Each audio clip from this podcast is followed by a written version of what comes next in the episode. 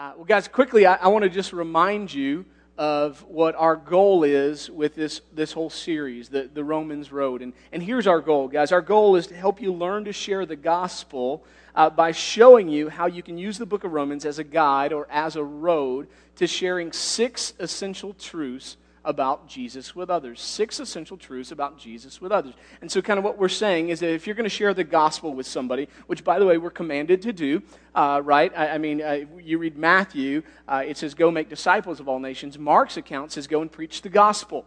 And, and so we're called to share the gospel with people. If you're going to share the gospel effectively, there's some, some important things you, you kind of can't miss. And, and so we're trying to give you those things. So to this point, we've learned four of those essential truths. So here is the first, guys. The first one is that God created us and that we're accountable to Him, right?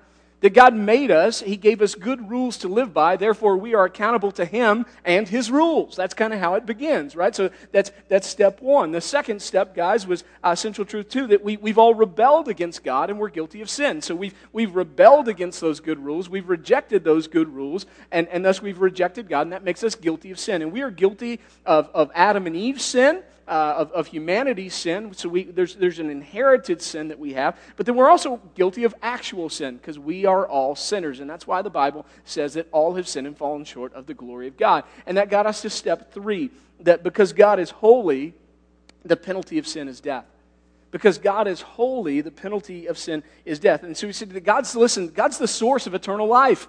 And where God is, the, the eternal life of God is. Uh, the problem with that is, is that He's holy and He can't have sin in His presence. And we've all sinned. And so when you're cast out of the presence of God, this is what happens with Adam and Eve. This is what we're born into. When you can't be in the presence of God, you can't have the life of God. Therefore, you will die.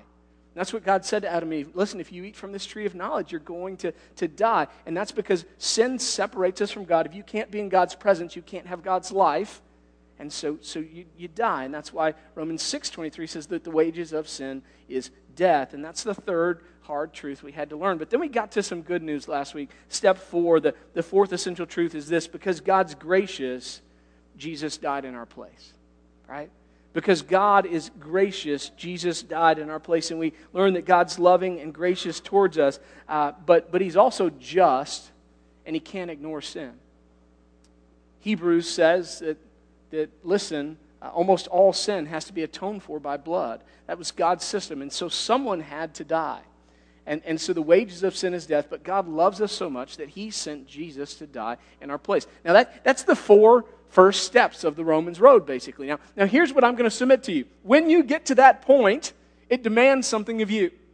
When, when you get to that point, you, you've got to make a choice. You have to make a decision. Something has to happen. So, whether, whether you or you're sharing the gospel, a choice has to happen. When you understand that Jesus is God's solution for your sin problem, then you have two options. Option A, accept it, or option B, you have to keep trying to make yourself right in God's eyes on your own, by yourself. We do this typically by trying to become better by trying to become better. So here's my goal this morning. I want to tell you why the second one of those options won't work. Right? That's what I want to share with you. The second uh, of those options, the letter of those options isn't going to work. So, so uh, three things I'm going to share with you, two observations, then our fifth essential truth. Here's the first thing I want you to know this morning, guys, is, is uh, that without Jesus, we have no hope of being right with God. It's big. Man, without Jesus, we have no hope of being right with God. You see, better doesn't work with God, right? I mean, you have this thought like, like, okay, so Jesus died in my place. Now I've got to make a choice. And, and do I accept God's solution for my sin problem or do I keep trying to make myself right with God? Here's the problem better doesn't work with God because God's not just good, He's holy, holy, holy. And, and holy, holy, holy means He's perfect, perfect, perfect. He's, he's, that's what the Bible means when it says God's righteous. And, and, and so here's, here's the problem, guys. There's nothing that we can do there's, there's no amount of work that we can do to undo the sin that we have committed, right? No, no matter how, uh, how much we commit ourselves to those rules, right? God gave us good rules to live by. No matter how much you commit yourself to those good rules that God's given you, the rules are powerless to undo what's been done. The rules cannot make you righteous again. They, they can't make you, and, and here's the word we learned as we studied the book of Romans together they can't justify you. They can't make you just as if you had never sinned. Rules don't have the power to do that. And in fact, that's what uh, Paul writes in the, in the book of Galatians, Galatians 2.16. He says this, he says, we, we know that a person's not justified by the works of the law, but by faith in Jesus Christ. Even we ourselves have believed in Christ Jesus. This was so that we might be justified by faith in Christ and not by the works of the law. Get this last statement. Because by the works of the law, no human being will be justified.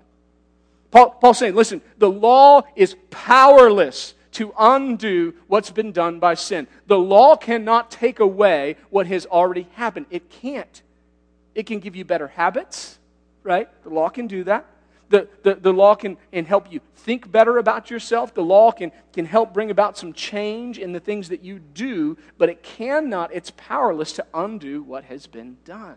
It's powerless right? That's, that's why Paul writes this in Ephesians. He says, Listen, uh, I want you to remember who we were before we knew Christ. It says, So then remember that at one time you were Gentiles in the flesh, that you were called the uncircumcised by those that called themselves the circumcised, which is, is done in the flesh by human hands. At that time, ready, at that time you were without Christ you were excluded from citizenship in Israel, and you were foreigners to the covenants of the promise. You were without hope and without God in this world. And here's what I'm going to say to you listen.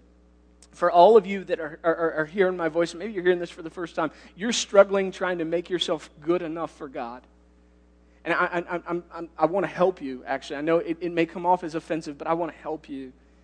I, I want to tell you that that is a hopeless effort because there is nothing you can do there's no amount of law following that you can do to undo what's been done.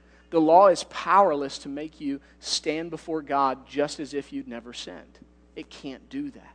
It can't do that. We need to accept Jesus. He's God's solution for our sin problem. See, what we need is not to be better. What we need is to be made new. 2 Corinthians 5:17 says, "Therefore, if anyone is in Christ, he's a new creation. The old has passed away; see, the new has come." See the new has come. And that's what we need, guys. We, we need Jesus to completely make us new, to cover all. And, and by the way, that's what happens when we accept Christ, right? When we accept Christ, the Bible says we are justified, made just as if we'd never sinned. So Jesus literally takes all of our sin debt and puts it in his account, okay? And then he deposits into our account all of his righteousness, which is unchanging. That's, that's eternal, unchanging right. That means that, that you can then mess up the next day and you're still righteous because his righteousness is unchanged. You're legally declared in the books of heaven as righteous forevermore. That's huge. That's huge. And so, what, what I'm saying, that the law can't do that for you. We need you. Second thing I want you to know is that God knows this. He knows that we're stuck and, and that we're hopeless without Christ. So, he, he knows that we're stuck and He is listening for our cry for help. Right? God knows that we're stuck, and He is listening for our cry for help. So, so we established this last week. God loves us, right? God, God loves us, even though we have rebelled against Him, even though we've rebelled against His, his right rules. He, he, he loves us. And, and listen, He knows that we're enslaved to sin. And so He, he sent a deliverer uh, uh, to us, right? And, and listen, He's waiting for us to, to cry out for, for help from, from, from the enslavement we're in.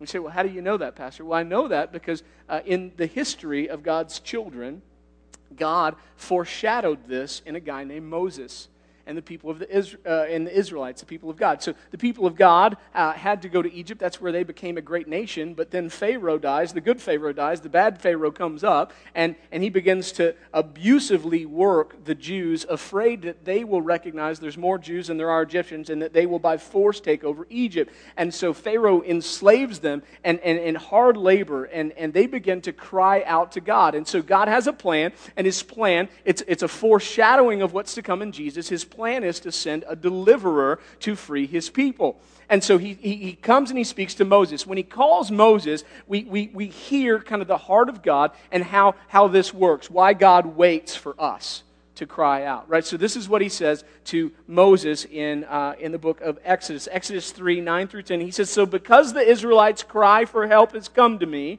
and I also have seen the way the Egyptians are oppressing them. Therefore, go. I am sending you to Pharaoh so that you may lead my people, the Israelites, out of Egypt. He says, Listen, I, I heard their cry for help, and I'm sending you.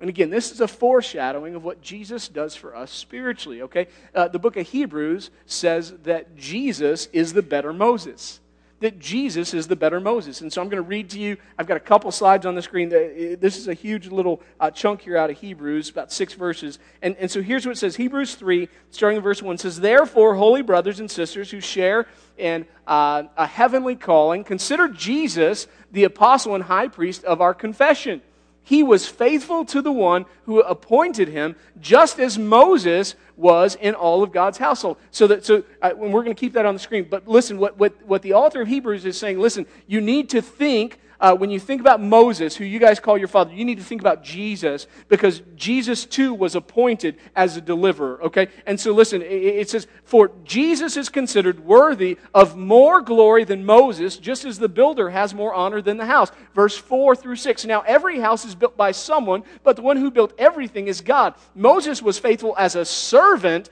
in all of God's household, as a testimony to what uh, would be said in the future. That's about Jesus. But Christ was faithful as son over his household. And we are that household if we hold on to our confidence and the hope that uh, which and the hope that in which we boast. And so, listen, uh, when, the, when the Israelites cried out, God listened and he sent a deliverer.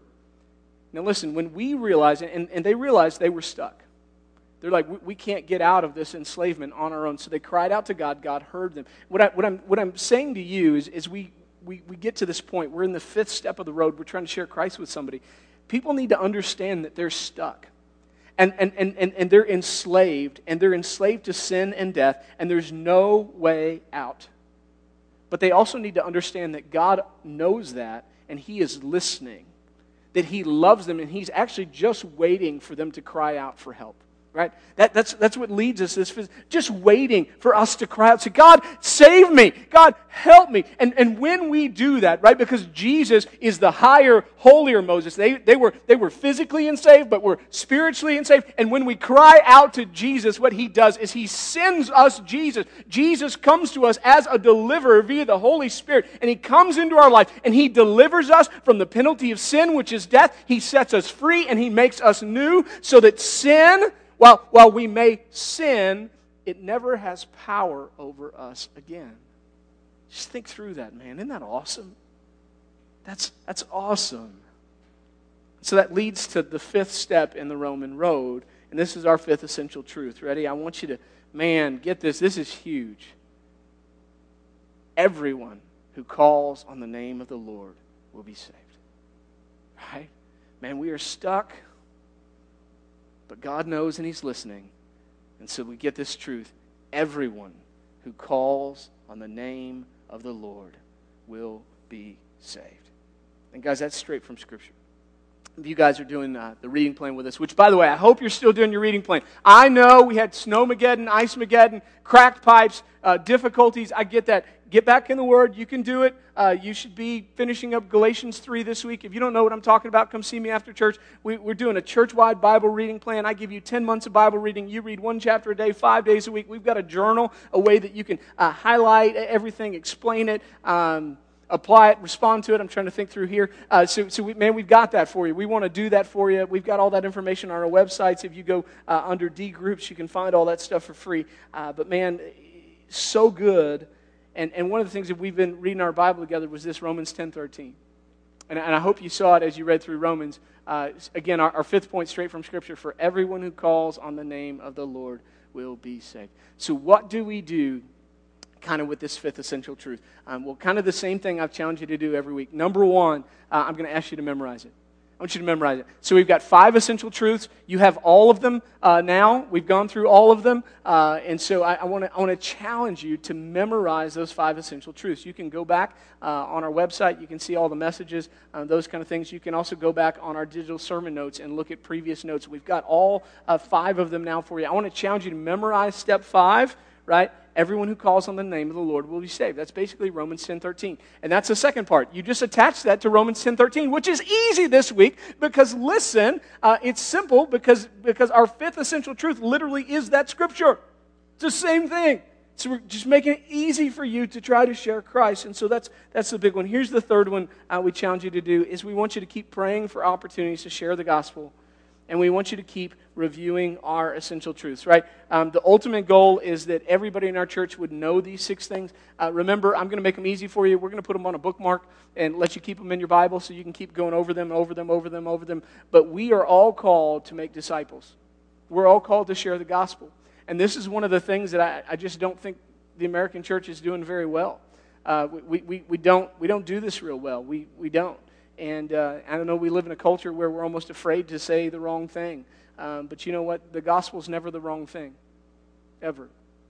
So people may reject it, but that's, that's between them and the Lord. That's not about you. And so we, we have to do our part. Now, I, want to say this um, to you. If you're here, if you're at home, um, if you have not made it to this step in the road, and, and you're one of those people that you've been logging on or, or you're showing up and you are just tired and you're weary of trying to make yourself better.